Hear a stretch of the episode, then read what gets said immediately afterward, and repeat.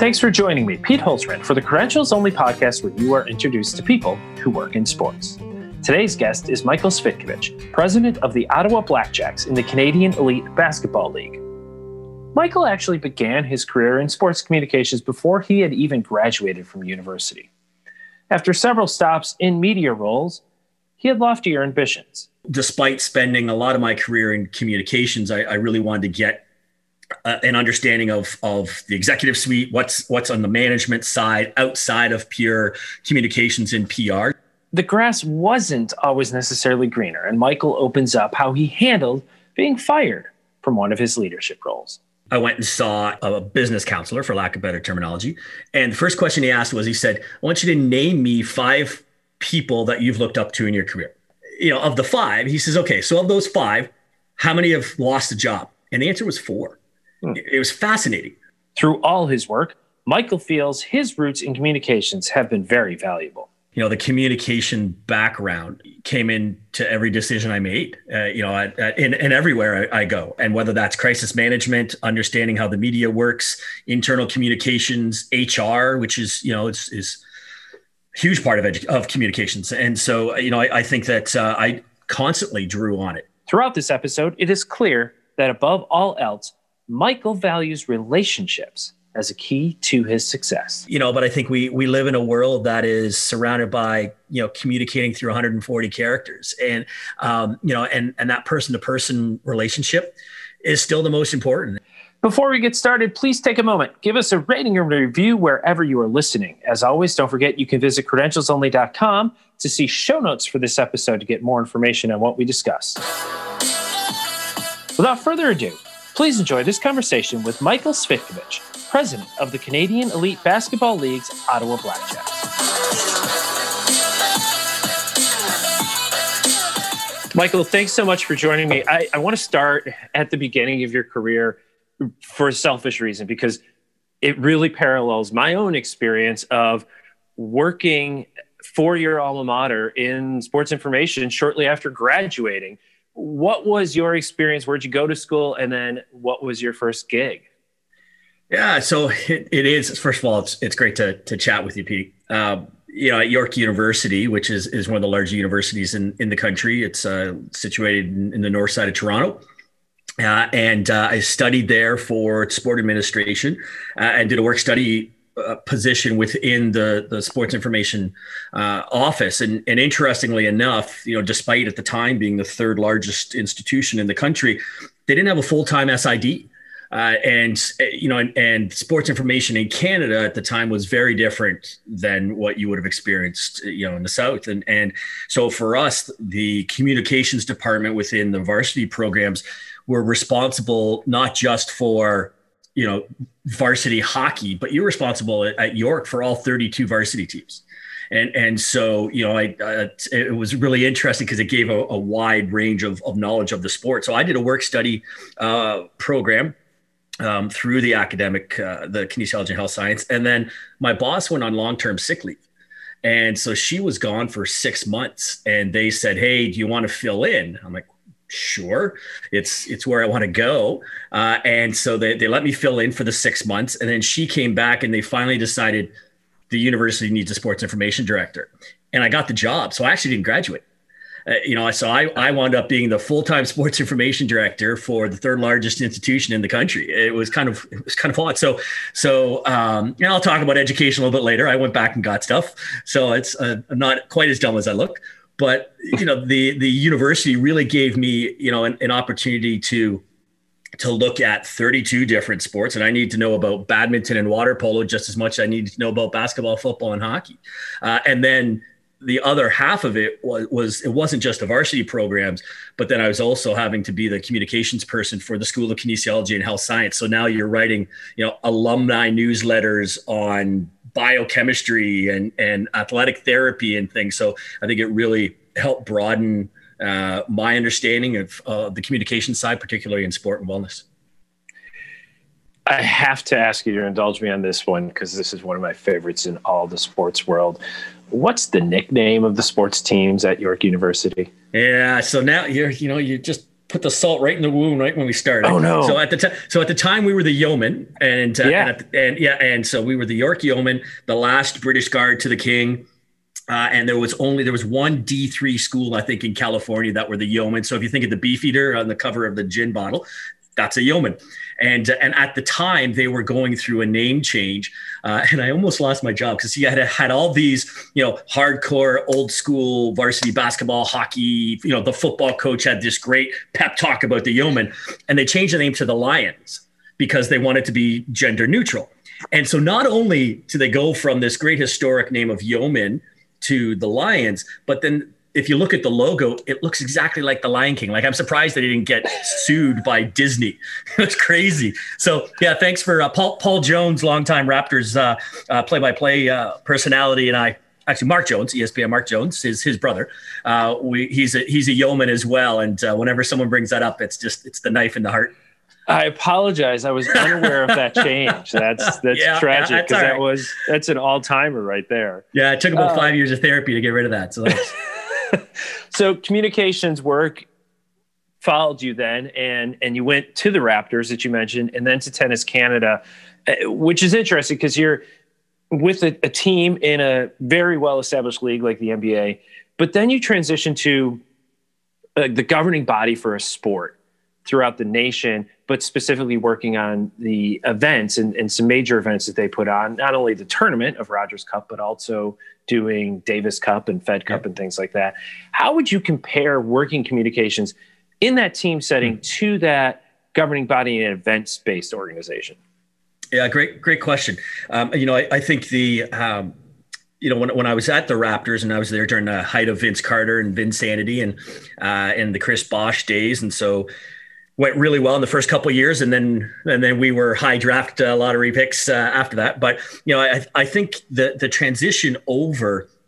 Uh, you know, it, it, allowed me because of Rogers Cup, because of the two events in Toronto and Montreal, and Davis Cup and Fed Cup. It still gave me that being a part of a professional event, but then also understanding the role uh, you know that communications plays outside of just your typical PR media relations uh, you know component that now we're talking about internal communications and crisis management um, government relations as well you know and and so you know when I um, and you'll hear the name John Lashway a few times. John Lashway was, was my VP uh, at uh, the Toronto Raptors. And he said there weren't many places in Canada that he would send me to after the Raptors.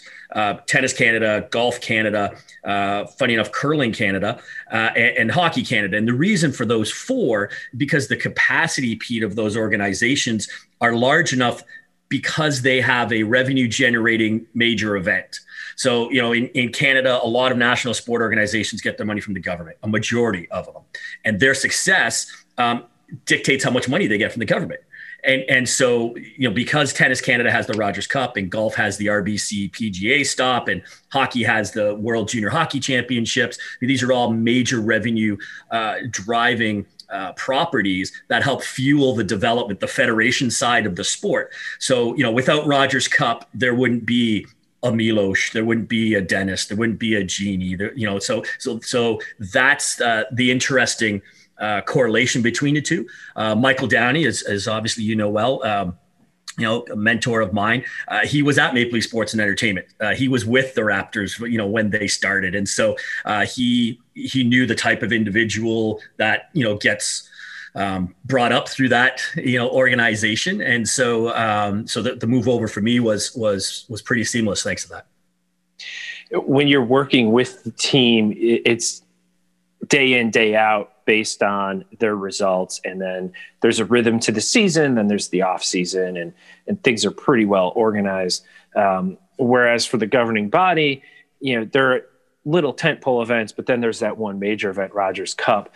Was there a transition for you and just how you worked and how you lived to go from that 80 game season to that 10 day event? Yeah i think the the hardest thing was not winning and losing anymore I think you know you had Davis Cup and Fed Cup, sure, you know, but being pissed off on the plane after a loss or being in the locker room after a win, you know, uh, those are the things that you you miss. Um, you know, but we wait. My wife and I we waited till we left the Raptors and came to Tennis Canada before we had a child. You know, because I was seven days a week. And you don't play, you practice. You don't practice, you travel. You know, and um, and and certainly during the, the latter years of, of my six seasons in the NBA, we weren't a very good team. And so, you know, the off season was busier because now you're bringing in high name D1 guys that are draft eligible. And so that off season, you know, is is uh, is a lot more um, concentrated in in hours again. So it, it you know it, it certainly uh, you know was something that that weighed heavy. Winning and losing was was the biggest thing I missed. Uh, you know, but but I think um, you know, being able to still have Rogers Cup and understanding the global aspect of it. And I think, you know, at the time, the NBA, you know, Commissioner Stern was just, you know, the, the, Yao Ming era, right? So it was just starting to come through as really a global brand. So for me, that transition to Tennis Canada, um, you know, that really opened up my eye, you know, working with you and, and the gang at, at, the ATP and the WTA and the ITF and every other alphabet, you know, that we've got, it, it, it allowed me to understand a global sport – just as basketball was just on the cusp of that. It's also pivot though in the storytelling that you're able to do because you you're with these guys with the Raptors, you develop a rapport and yeah. you get to know them and get to have really intimate knowledge of how you can work with them to tell their story and you get to the Rogers Cup scene, yeah, you have your Canadian stars, sure. Dan Nestor and, and everybody yeah. who's coming through, but the majority of players from the tournament aren't that international field and they're dropping in for a minute, you know, and some right. of them may play one match and go. Somebody's going to play five matches and leave with the title, but you don't know who that's going to be. Yeah. So how do you manage that pivot in your storytelling to really capture as much as you can in that 10 day period? Yeah, well, well, first of all, it's a, it's a reason why you've got a jersey in your office, right? The relationship, the relationship with the league office is paramount, right? I mean, and you know, and um, you know, without without guys like you and girls like Gina and Belle, I mean, they they were. It was really important to to get an understanding of, yeah, everybody wants to talk to Serena and everyone wants to talk to Roger, and you know, but but trusting you and say, you know, I'm not just saying this because I'm on your podcast, but trusting you and saying, hey, listen, I know you want, I know you want Nadal, you know, but listen, Feliciano Lopez is going to be way better for this in the Spanish speaking community because, you know, he's really good in this environment and you're going to get more out of him. So, so that relationship I think was, was really, really important for us to be successful and I think it puts pressure. It put pressure on on PR people like yourself to come in because you know here's Toronto, you know one of the largest metropolitans and certainly the largest in the, in the country and the most diverse. Getting an understanding of you know with with all due respect to maybe some of the other stops in the states, this is a really big market and and um, you know, and, and we had a little bit of that in the early days in the Raptors, trying to tell people we weren't an outpost to the North Pole. You know, we were the fourth largest media market in North America, and so um, so I think that relationship and and you taking the time to understand our market and knowing that you know the the big names are going to get some headlines but we could also do some really fun media things in cultural situations and working with the Russian media or working with the Spanish media. And so I think that's where um, I think that's where we saw success. You left tennis to go back to basketball. What was your next stop? Yeah, it was it, was an interesting one. Yeah, I think um, I, I really enjoyed my time at Tennis Canada, and I would I would still say to to this day, despite now being president of a professional basketball team, was probably my favorite career stop. Uh, you know, I think having Michael Downey, um, you know, trust in me to to do some things that were um, different than your day to day comms PR person. You know, the fact that I I got to be the press chief for Canada, you know, in 2010 in Vancouver. I started my own radio show, and which is now still running with you know other people. And you know, we were the first federation to live stream a, a Fed Cup, Davis Cup. Uh, so you know, we got to do some innovative things. I really, I really appreciated that. Um, but I also, despite spending a lot of my career in communications, I, I really wanted to get an understanding of of the executive suite, what's what's on the management side outside of pure communications and PR. So I, I did go back to basketball and uh, and was the executive director of Ontario Basketball, which is our provincial or state governing body. You know the the uh, the structure of sport in Canada is a little bit different. Every uh, every province or territory has a, a, governing body where all the clubs kind of feed into, and then there's Canada Basketball as the, the national governing body. So uh, so I so I left Tennis Canada, and it was really it was really difficult because you know I still have people there I keep in touch with, and um, you know, and, and I really um, yeah, went went from going to Beijing and London to going to you know Thunder Bay and North Bay, Ontario. Uh, but um, uh, you know, I, I, needed that experience. I needed to manage a complete staff, to um, manage a budget, to report to a board of directors, and and uh, and and learn a lot and try and grow. You did a lot on the business front during your time. A couple I know were a, a long-term facilities partnership, but then also bringing events into town and, and, hosting the, the FIBA qualifying event, in addition to the provincial championships, which are obviously a big deal within each province and territory. As you were learning to take on those leadership roles, how much were you able to draw on your past experience, both in communications, but also in events?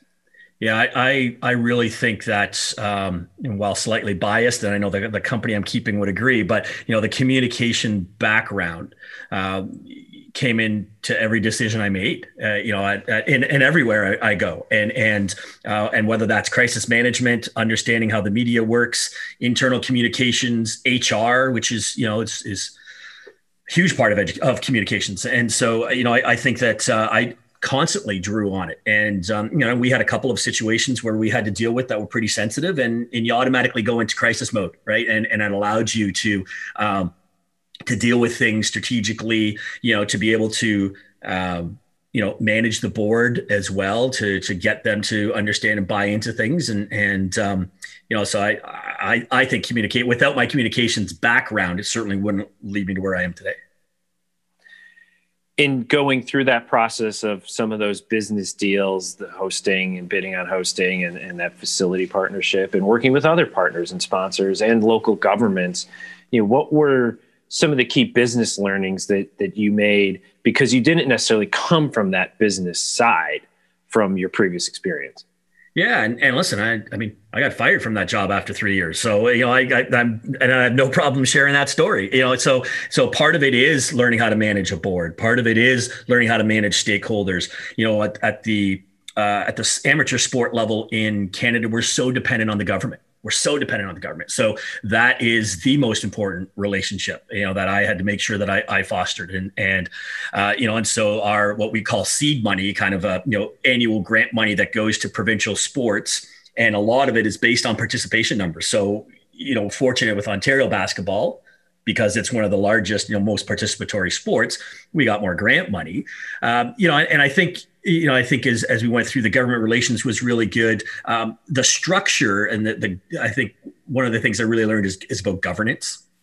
You know, risk management and governance, and and I know it can sometimes just be a, a gross word in sport, but that's really at the amateur level, that's everything. And we're learning now with organizations, you know, what's happening in the States with gymnastics. And there's, you know, cases here, you know, in, in other sports as well. Whereas if you don't have good governance, strong risk management policies, you know, then unfortunate things you know can can come through the system and you're not even know and you're not equipped to handle with it and you're not um, protecting those that you know we're, we're trusted to protect.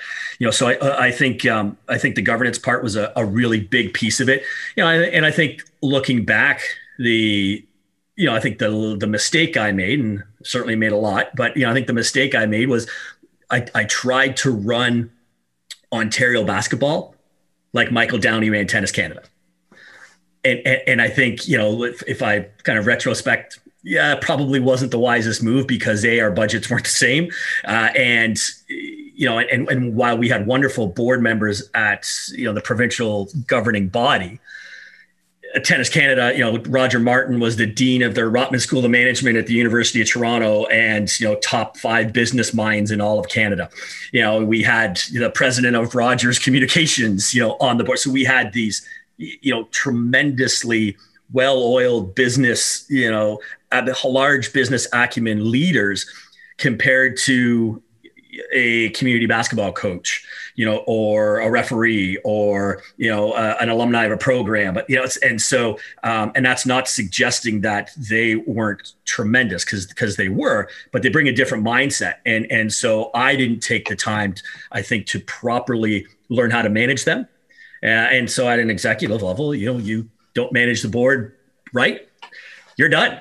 and so after three years, it was. Uh, but we created a a provincial uh, um, headquarters you know that the provincial teams are are still practicing and training in today and and so there's it's a 20 year deal which is going to save the organization millions and and so you know i think that we did a lot of really good things in a short period of time uh, but i think i've always had a problem with pace and, and I, you know i probably came out of the gates too quickly and didn't really understand the environment. And and so uh, i certainly don't regret it but uh, you know that's that's business.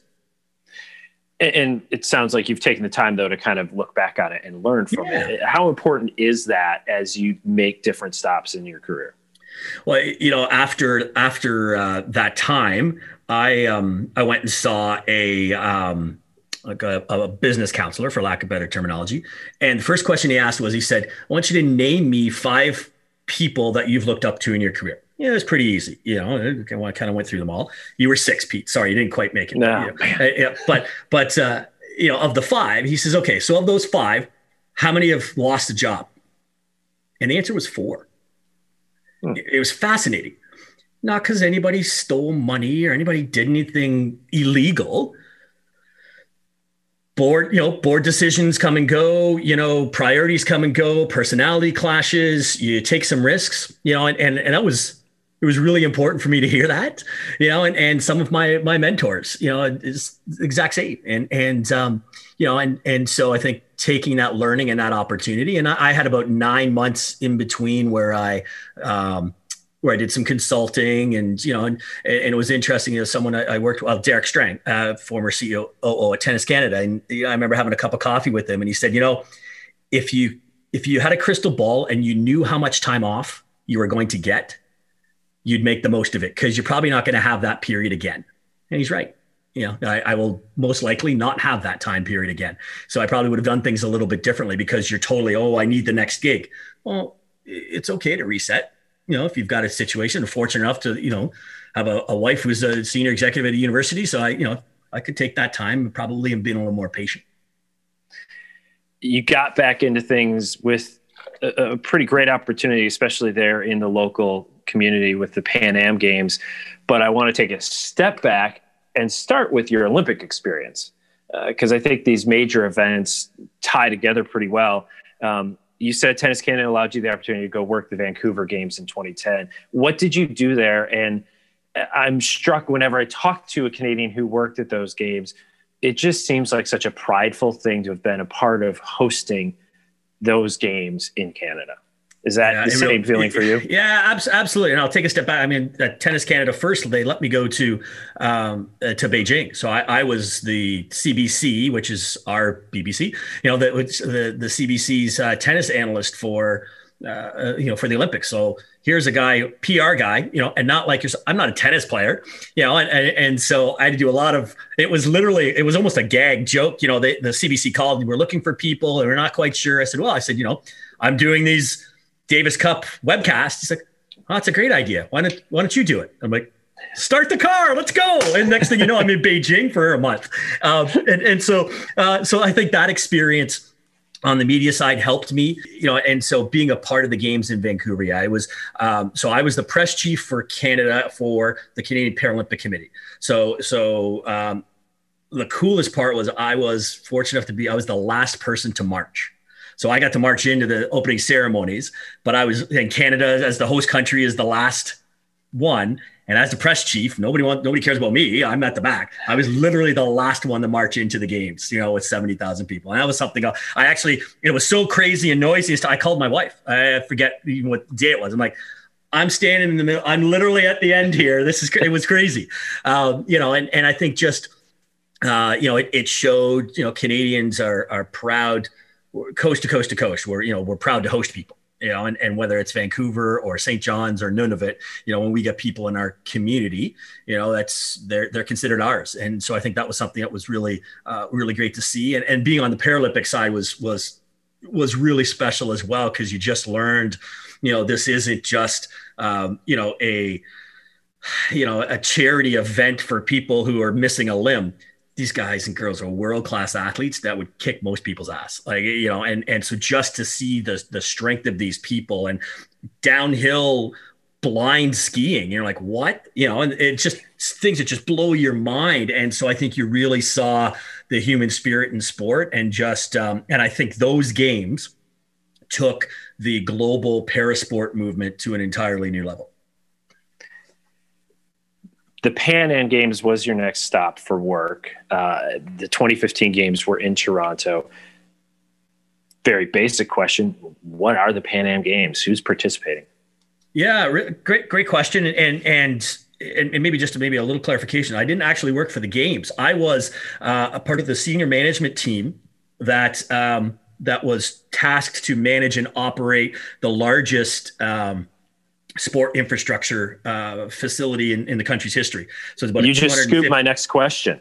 oh darn! Uh, so so so it's two hundred fifty million dollar uh, venue, and so it was. Um, 55% of it was funded by the federal government, and the other 45% was split between the two owners of the venue, which is the University of Toronto uh, and the City of Toronto. And, and so we were a separate for profit organization co-owned by the city and uh, and, and um, the university to manage and operate the venue uh, before the games, during the games, and and now as part of its its legacy. Uh, and, and so you know, as I, I, took that opportunity because I think while while obviously we had uh, Rexall Center, I don't know what's called now, where Tennis Canada as Rogers Cup. Um, while we had a venue, I was never really part of a true day to day major venue management and, and I felt like that was was probably the last piece of of kind of the circle that I, I really needed to, to, to get an understanding of, uh, and so um, so it was great. There was seven of us. We had offices in a trailer. Had to wear hard hats, watching this thing be built. Um, we opened uh, a few months before the games. Uh, and then to the public, and then closed during the games. And so the Pan Am Games, similar to the Olympics, it's just the Pan is it's it's uh, it's this side of the world basically, so North and South America, uh, and um, and so summer games and and the opportunity to have multiple sports. So in at the Pan Am uh, Center where we were working, we had swimming, diving, um, badminton, uh, one of the martial arts. Um, I'm missing a couple, but we had we had seven sports uh, of you know of the 50 or whatever that were hosted and it was for toronto it was the largest international sporting event uh, that was housed there so it was a bit of a um, uh, it, you know, it wasn't 2010, it wasn't the Vancouver Games, uh, but for Toronto, you know, it was the next best thing. And you mentioned the legacy impact of that. It now it, it still exists and is, is oh, yeah. still, uh, you know, I think the Canadian Sport Institute of Ontario is based out of there, and, and so to see that continue on as something you kind of help get off the ground has to be gratifying five years on from the games. Oh, absolutely. And listen, our, our first our first goal, Pete, was that it, it, couldn't be the white elephant in the room. Like it, it had to be, uh, you know, this this is the largest investment that government has ever made in a, in a, in a, a venue. And so it was really important for us. The challenge for us was the the multiple stakeholders in the venue. So you know that it, it wasn't uh, you know, the University of Toronto, they they had a student referendum, so there was actually money from the student tuition that went towards, you know, which was tremendous, you know, leadership on behalf of the student body. Um, you know, they so they were part of that. Then you had the city of Toronto, and so and so part part of it to sell the kids, the students, was this is your house, right? Well, it, yeah, it's your house, but you've got roommates.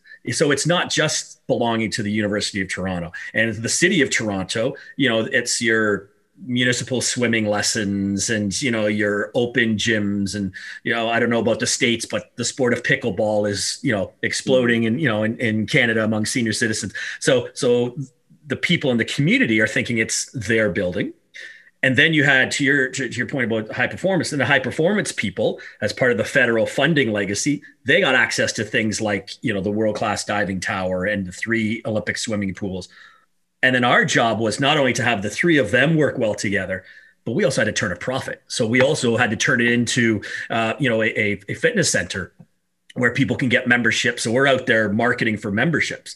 So learning to have those four really diverse stakeholders work together for the legacy of the building, you know, and and and hats off to the to the guys and gals that are still there. Um, that's you know that's the uh, that's really the legacy I think, and and so they've they've set it up that it's um, it's going to be there for a long time. In your role with them, you were advising on marketing communications, and there was you know getting memberships and whatnot. But it, for the most part, who would you describe as your audience? Was it necessarily public facing? Was it more kind of B2B, going to these other entities and, and helping message things to the university and to the local governments? Yeah, and, I think that's a that's really astute of you. I think it's it was both. You know, it, it, there was a lot of internal communications and meetings with the university and the city, and you know, we were responsible for the frontline staff, right? They walk in the door, and there's the red shirts, and welcome to Toronto Pan Am Sports Center, and and um, so we would, our sales staff would try to sell the general public a membership when they walk in the door. But the city of Toronto wants them to pay just the $2. If they're a city of Toronto resident, go pay $2 and go swim once a week in the community, you know, pool. Well, wait a second here. Do you want a revenue? Do you want revenue or not want revenue? And so there really was a, a feeling out process there, and then working with the high performance groups where you know they would want the Olympic pools at high uh, you know, at, at, popular times. And I'm like, well, wait a minute, you know, our fitness members who are paying a lot of money want it at that time as well. So there was a lot of of understand meth, internal messaging, certainly a lot of B two B, um, even simple things like you know rebrand the rebranding uh, you know, I don't know if my wife can hear me upstairs, but you know, the bureaucracy of of post-secondary institutions and the bureaucracy of municipal government trying to work together on deciding what color scheme of the branding for this thing, you know, was incredible. And and uh, you know, and, and so those are the things you're dealing with in a conglomerate like this. Uh, you know, so I think that comms background certainly helped. Legacy was a big part of your next project so was hosting a major event. What did you do next after this Pan Am? Yeah, it was, you know, and I and I wasn't really looking, and it was one of those options. I'm a I'm a five and out kind of guy. I like to go in and you know see see an organization that uh, you know I've, I've never really been part of an organization at its peak. I've kind of been at the at the foundational part. You know, try to to uh, create a strategy of longevity and then get out of the way and, and let smarter people take it to the next level. Uh, it's kind of the case at York University, at the Raptors, at Tennis Canada. Uh, and, and so uh, while working at the Toronto Pan Am Sports Center, the athletic director for the university, who's a buddy of mine, uh, was uh, sitting on a board to um, uh, to try and host the North American Indigenous Games in uh, in Toronto in 2017, uh, and they needed a general manager. And um, and, and so we had a good long discussion about it. Um, you know, I was leaving the security of a full time gig to taking on you know a short term project, uh, and um, and I wound up taking it. And you know, I I think, and while I talk a lot about the amazing um, people at Tennis Canada and the fact that it was you know probably my favorite career stop, you know, probably the most um, eye opening as you know as a privileged white male, you know, was being a privileged white male who was the general manager of the North American Indigenous Games, and it was the first time uh, in in its thir- in the game's 30 year history that there was Indigenous and non Indigenous leadership, and and so you're in the media capital of Canada uh, during a time in our country of reconciliation uh, with the Indigenous people of, of this country. Uh, and um, and putting on a games with 5,250 athletes, uh, $12 million budget, uh, and instead of because it was supposed to be in the states and and whichever tribe was was going to host uh, wound up canceling kind of near the last minute. And so um, the city of toronto the province of ontario and the federal government stepped in to save the games which is great except for i was hired one year and five days out from the opening ceremonies. Uh, and so with no staff you know with probably a third of our our um, our rooms maybe a third of our venues already booked. So um, it was you know it was probably the it was the challenge of my career there's no question about it uh, but but really eye-opening. As a communications person you're probably as sensitive as anybody eh, to the value and the importance of words and what you say and how you say it and to go into such a culturally sensitive situation and have to hit the ground running. I imagine there was a very quick onboarding process to understand the probably very deep and nuanced relationship that the indigenous people have. What did you do to get up to speed on that? And to as much as anything respect them and and not trip over your own feet. Yeah i, I did that a lot uh, and and i think that it um, you know certainly with without uh, without ever bad intentions but it's natural that I was going to make mistakes. I, I think you know, I think that communications background, you're right, Pete. I think, you know, that really helped me early on. You know, I, um, I, I sat in on 142 interviews in six weeks um, for our 14 full-time staff uh, before I even before I even started on day one. And you know, and and it might seem like I'm micromanaging, but it was really important um, that we were able to proudly say the to the message that we had Indigenous people in every level of the organization so we had a CEO who was, an indigenous female. Um, she was the face of the games. You know, she was she was the the public speaker and, and everything. Um, you know, so right from the top down, in, in every level of our organization, we had an indigenous person, uh, and uh, and we interviewed six people for every position. Two of them had to be indigenous, and and so that was kind of first and foremost. You know, I, I think going to some indigenous communities and and not being allowed to speak. You know, I think it was for someone for someone like me who likes to talk, you know, it was really interesting, uh, you know, to to understand your role, to get a better sense of the history. Uh, you know, there was a um, there was a commission um, years ago called the Truth and Reconciliation Commission in Canada, and it, and it looked at the atrocities to Indigenous people, you know, throughout time in, in our country, and came through with 94 uh, recommendations uh, to to help in this period of reconciliation with the indigenous people. Uh, and uh, the 88th recommendation has to do with sport, sport and wellness. And and in specifically uh, the North American Indigenous Games. So for us, it kind of became a bit of a, a rally cry. But but I think the the moment for me um, and and Richard Peddie, uh, who's the former CEO of, of Maple Leaf Sports and Entertainment and the, and the, Toronto Raptors, you know, he always said to us, if you want to lead, you've got to smell the popcorn. You've got to you got to go out in the community. You've got to know who you are representing. So in February of 2017, uh, we were fortunate enough to to go visit um, one of uh, one of the remote communities. Now, listen, not every Indigenous person lives, you know, in, on a reserve, but there are many reserves still, you know, throughout North America, and uh, and so we traveled to uh, to a place called um, uh, First Nation, which is 2,250 kilometers from where I'm standing right now. Um, so for your American friends, I don't know what is that, 1,700 1,700 miles. So I had far. to fly from. Far. It's far. it's still and still in the province of Ontario. So so my outlaws live in Naples, Florida. It's almost the same distance, wow. right? So so I had to fly to Winnipeg uh, Manitoba, um, rent, and this is in February, uh, rent a Jeep Cherokee and drive nine and a half hours north, north, uh, east back into Northern Ontario. The last two and a half hours uh, were first on what's called winter roads. So, so the, the, uh, the reserve that we visited, Pikangikum, uh, it's a fly-in community.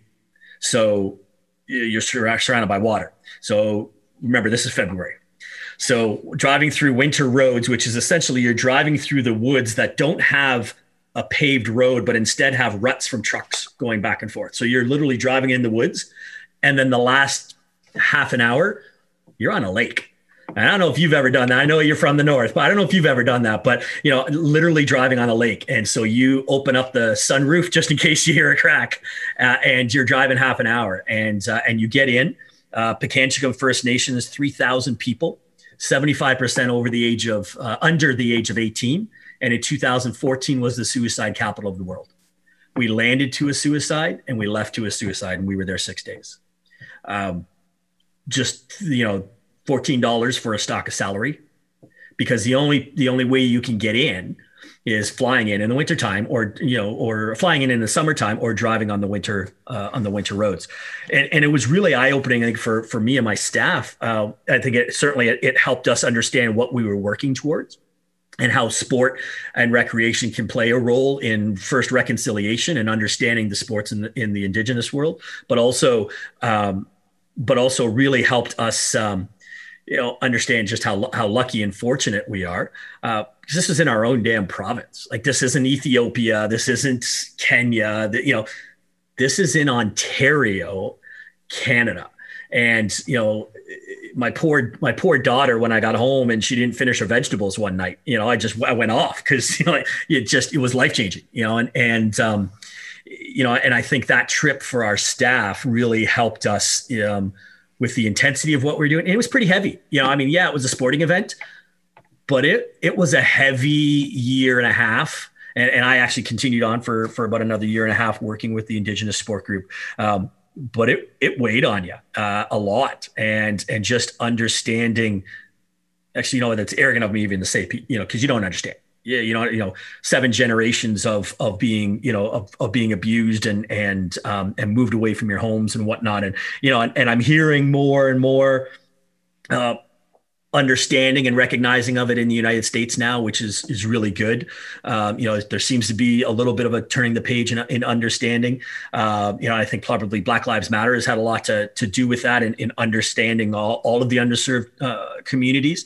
Uh, you know, but for here in Canada, it really um, you know, it's something that even even yesterday, uh, you know, our prime minister announced that they weren't able to meet their five year um, promise of drinking water, of safe drinking water for Indigenous uh, reserves and communities. And, and I know Flint, Michigan, and it has issues as well. But you know, it's we're in North America and this stuff's happening. So you know, it was uh, it was pretty eye opening. But the games were the most successful, had the largest uh, legacy uh, because we were in Toronto. We were able to draw attention to such a um, you know an important uh, issue and cause in Canada. Uh, but it was a wild ride for sure. The legacy piece was important, especially in year the year and a half after the games. The games themselves were only one week, uh, but I, the game's legacy plan doesn't have a time limit. What was it that you guys were striving to achieve, and how were you able to help do that in your time after the games concluded? Yeah, good question. And I think you know, legacy is a term that you know gets thrown around a lot, particularly when you're talking to government because they want to prove that their tax dollars, you know, went to a good cause. Uh, that being said, you know, we we really believed that legacy started in the preparation of the games. We were creating a legacy as we were building into the games. And, and, and I spoke about the Truth and Reconciliation Commission and, and, and number 88 specifically dealing with uh, the, these games. So our marketing campaign was Team 88. So everywhere you looked, we had a Team 88 patch everywhere we went, and that kind of became you know our, our mantra for for the games and after the games. And so to be able to create uh, legacy events, they're they're now hosting you know an international uh, an, an international masters indigenous games uh, as well. And and you know, I think the important part around this was it's the culture side of it is more important than the sports side of it. So yes, they were playing basketball and they're playing volleyball, but you know, the three is the gifts from the indigenous people: lacrosse, um, archery, uh, and uh, and canoeing, you know, of of these these type of international sports, uh, you know, we're really entrenched in in the cultural side, uh, you know, of of sport. And so we spent a lot of time not just putting on sporting events, but having a powwow and having you know music, musical acts, you know, that portrayed you know the, the various you know diversity. There's more than 600 indigenous different indigenous um, uh, communities and cultures in in Canada alone and so really celebrating that as well um, and we did that uh, after the game so being able to stick around and and have some legacy events like the International Masters Games, you know, I think um, kept it in the forefront. And I think they're hosting another one next year, which is great. You got back into basketball and, and into your current role now. In 2019, the Canadian Elite Basketball League had its first season. And shortly after that season concluded, an expansion franchise was announced. And you were announced as the president of that expansion franchise. What led to that team getting announced and how are you finding the work as president in that lead up to a first season and we'll get into the weeds of what happened in the first season sure, but just sure. the lead up of starting that league or starting that team as an expansion franchise in such a young league what was that like yeah well, you know, I, I mentioned John Lashway before. You know, so when I was done the Indigenous file, which was about three years, um, I gave him a shout, just kind of checked in and, and said, "I'm not sure what I'm going to do next yet, but you know, just let's let's grab a coffee. And he says, well, actually, I'm helping launch Canada's um, first domestic pro basketball league. And so John Lashway was my VP at the Raptors and, and remains a mentor. So uh, he said, well, why don't you, I'm, I'm, launching the Hamilton franchise in 2019. Why don't you come out and, uh, and, and help, you know, because there's not a lot of NBA. I think there was three of us, four of us that worked in the NBA that are helping launch this league. Uh, so, so I, um, you know, would do the, uh, the, the daily drive. We're about, uh, about 100 miles uh, from where I live to Hamilton, and um, uh, and we had the and we had the league. We launched the league. We uh, we launched the team. Uh, continued to work with him, and then the league office in the off season. So I helped uh, create their strategic plan, their their business and operations plan, and um, and their postmortem of of year one, uh, and. Um, and very quickly, an expansion franchise uh, opportunity came in, in our nation's capital. and our commissioner, Mike Morreale, who's a former professional football player, he um, gave me the torch. And so here we are uh, during a COVID uh, season, but uh, but it's pretty great to have professional basketball, you know, in, in Ottawa because there's a million people in our nation's capital and it deserves to have pro basketball. And it's a summer sport, um, so you're kind of you're not going butting heads with hockey season and yeah. um, when the NBA is going as well. So as you're building out that franchise, I, I think it's always interesting to hear how things start. So what are some of the particulars? for you as the team president in getting that team off the ground? I mean, were you involved in everything from logos to mascots and, and all that to even finding all that, the venue? Yes. Yeah, so we were fortunate on the venue side. So, so this league, and, and one of the reasons why it's been successful to launch, um, it, it is a single owner entity. So, so there is basically one guy that owns all seven teams, uh, and and and the the reason why we've been able to be successful, in my opinion, again, it comes back to people. Um, they created a centralized um, kind of resource center. So the league office, different than other iterations that I've tried in this country, they do everything from um, payroll and travel and accommodations, um, the branding. So I worked with the league office and we created the Blackjacks brand, the or our Blackjacks branding in you know uh, a weekend uh, as we kind of happened at the last minute. Um, so, so that really allows the teams to sell tickets, sell local sponsorship, uh, to uh, work with the community, and and put a basketball team together, and and not have to worry about some of the other things that obviously at the Raptors we would have to do independent. And, and so I think that was a, a real key uh, opportunity. Uh, and so for us, uh, we had a great partnership locally with uh, an organization called Ottawa Sports and Entertainment Group. Uh, they're kind of like the MLSE, you know, uh, in in our nation's capital. They own uh, the CFL team. They own the Ontario Hockey League team, and and so they've got a beautiful twenty thousand seat football stadium. They've got a ten thousand seat arena where we play. So we have a partnership with them, playing out of that venue. but my first, you know, kind of combining my past experiences, my my my first phone calls were to the community basketball clubs because I need their buy-in. Uh, you know, you you can't ask community support you if you can't support the community. Uh, and then local tourism, municipal government. You know, so who were going to be the key stakeholders to really help get this thing off the ground? Uh, and so. Uh, we started. Uh, I was named in November. First staff started in January, and uh, and away we went. So we're just coming up to just finished our first year. Yeah, first season was supposed to tip off in May, and come mid-April, there was this pandemic, and that did not go as planned for the first year. How did you guys as a league adapt? And has there been an, an impact to you as you've tried to get these relationships in your community to have to go play a season unlike any other that anybody's ever played anywhere? Yeah, you know, I think again having that centralized, you know, we're we're really all we're all one team. You know, the only time I really don't like the other six teams is the 40 minutes that we're playing. You know, and and so our, you know, um, Fraser Valley success is Ottawa's success, and we really mean that. Our GMs talk to each other constantly. You know, this is uh, this is how we will grow uh, as uh, as a league. Um, and and it's funny, it comes back to communications again. So John Lashway and myself really worked closely with the commissioner's office on a back to basketball um, plan. So I, I co-chaired the uh, the CEBL's back to basketball strategic plan that uh, you know took a lot of FIBA, the international governing body, along with the World Health Organization, and then our municipal, provincial, and federal um, policies on on COVID uh, to put together a plan that we presented to all levels of government to to return. And so we were the first professional sports league to return in Canada. Uh, we um, not really a bubble in the NBA sense. It was kind of a quasi bubble.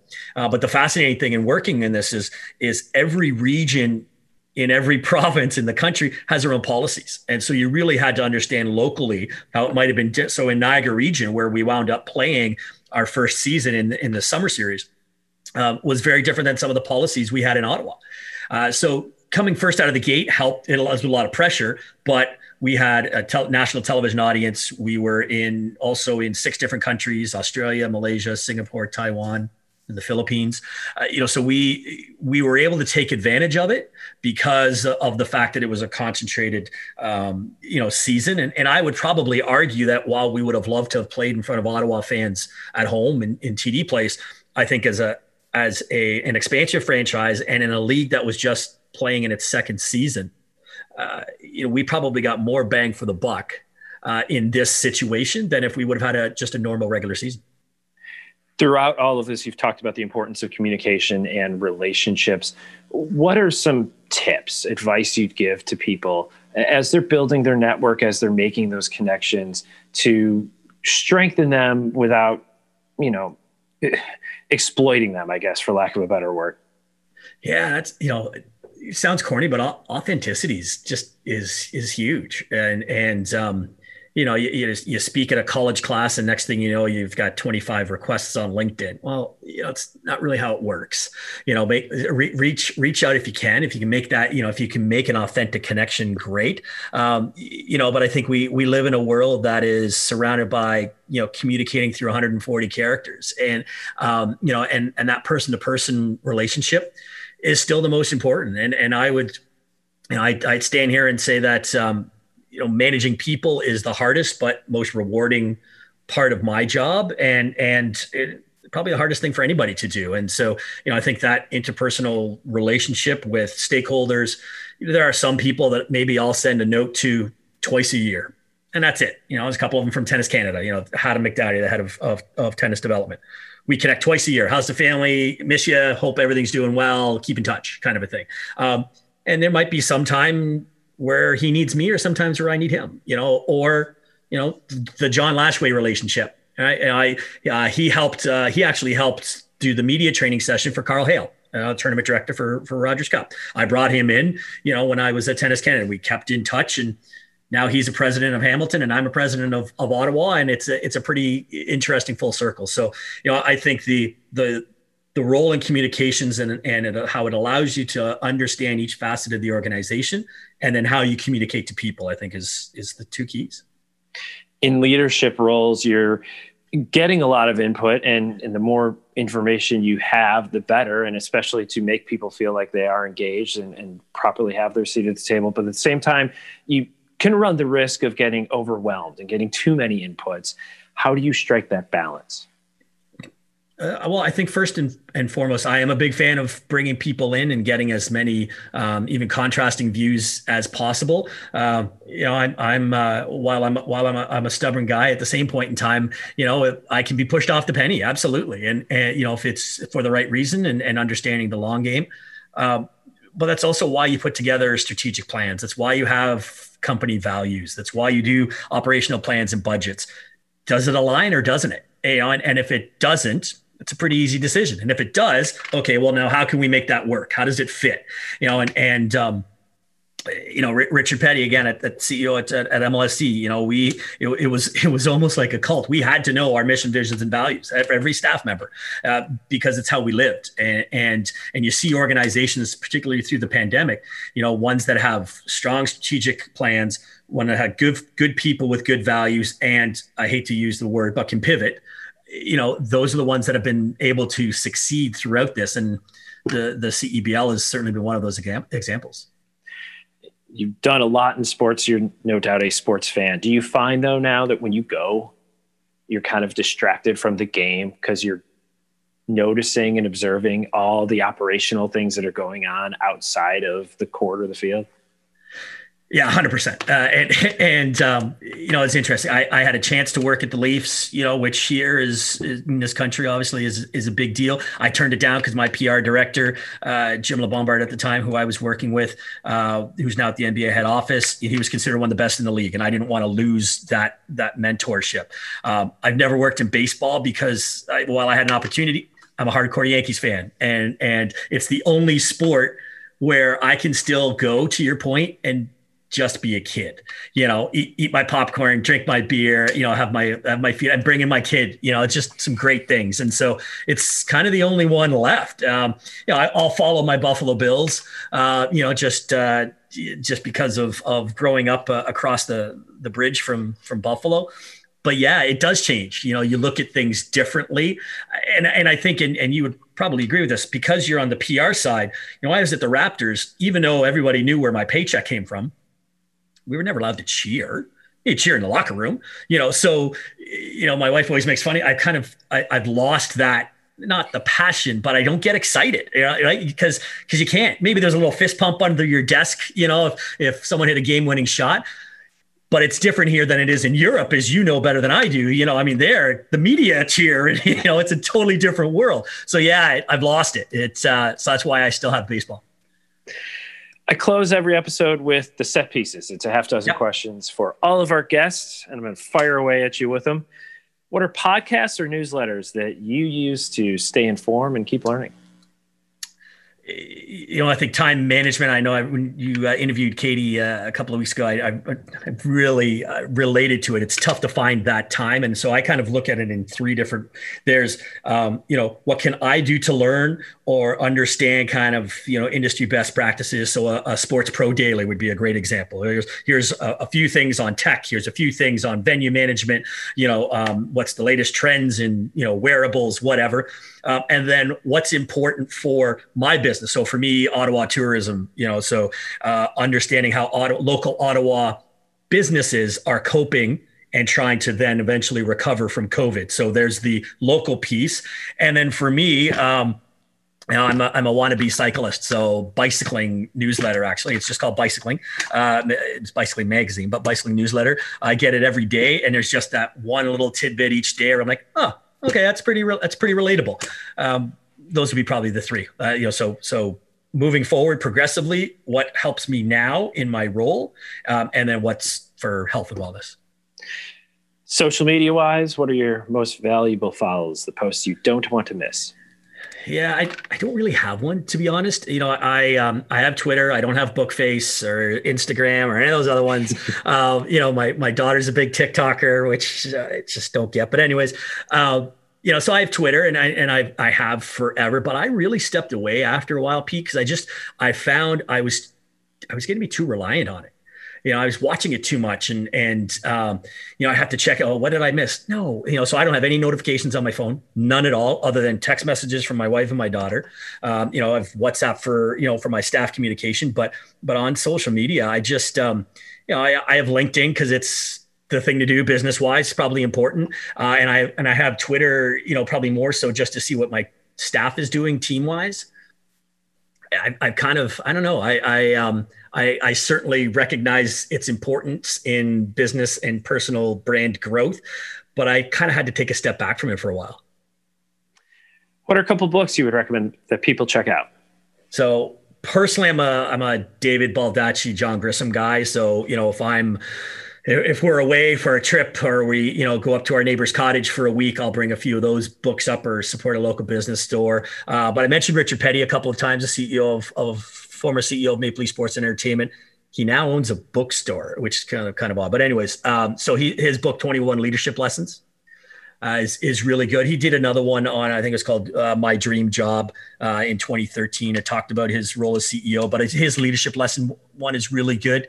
Uh, you know, I think it's an easy read. It's got some great uh, understandings of his successes and his failures, and I think you can certainly learn from both. What are you streaming? Aha. Uh, funny enough, my wife and I were totally into um, House of Cards. And then when it ended, I didn't need another one because House of Cards became your um, presidency uh, in the United States. So I just watched CNN a lot. Uh, and, uh, and as that's winding down now, uh, we started getting into The Crown, funny enough. What's your favorite sports memory as a kid? Whew. Yeah, tough one. Uh, you know, I, I, grew up in Fort Erie, which you know, population I think still is twenty three thousand, border town to Buffalo. Um, so, uh, you know, t- talked before about the Yeomen and, and not mentioning that name, uh, you know, ever again. But um, four Buffalo Bills Super Bowl losses in a row is is probably a close second. Uh, you know, it was was pretty special times. Even though we were Canadian across the the bridge, you know, we were we were adopted Buffalonians, and and um, and so we we felt every painful loss. Uh, so I, I, would say that probably those those four was you know just really had a big impact. Do you keep your credentials? And if so, where is that collection? Yeah, uh, I, I, really when you when you mentioned that to me uh, a while ago, I, I oh man, I've got a box. Uh, you know, that's that's that's in an, uh, our our storage room. I don't have all of them. I've got you know I think like yourself, and you would have you know ten times more because of your tournament travel. Um, I kept the important ones, you know, the Olympics, my NBA draft. You know, I was the draft guy for the Raptors, so I would go there when we drafted Chris Bosh, and just happened to be the year that LeBron James and Dwyane Wade were drafted. I've got my Grand Slam ones, you know, and uh, so I think I have the ones that um, I had my first one, which would which uh, was the 1997 Vanier Cup. So the Vanier Cup in Canada is kind of like the Rose Bowl, so it's you know kind of college football championship. Um, you know, I, I, think other than that, you kind of have a look at it. Yeah, it's probably, I don't know, 50, 60 sitting there. My daughter once in a while will look at it said, you're old. Yeah, yeah. yes, yes, honey, nice, I am. Thank you. Nice reminder of that. Thanks, yeah. kid. Uh, I hope you grounded her after that. Not yet, Michael, but it's coming. thank you so much for the time. It's great to hear about all these different roles you've you've had in sport and just some of the common themes that have really taken you through all these different experiences. Thank you so much for sharing that insight. My pleasure. Great catching up. Many thanks to Michael for his time on this episode. It was great to hear how all his experiences have really built upon each other as his career has progressed. Thanks also to you for checking out this episode. Don't forget, show us some love. Leave a rating and review wherever you are listening. Also, you can head over to credentialsonly.com for show notes about this episode, but also you can leave us your email and we'll slide into your inbox when we have a new episode to share. Thanks to Mike Miche for editing Credentials Only, which is a Holter Media production.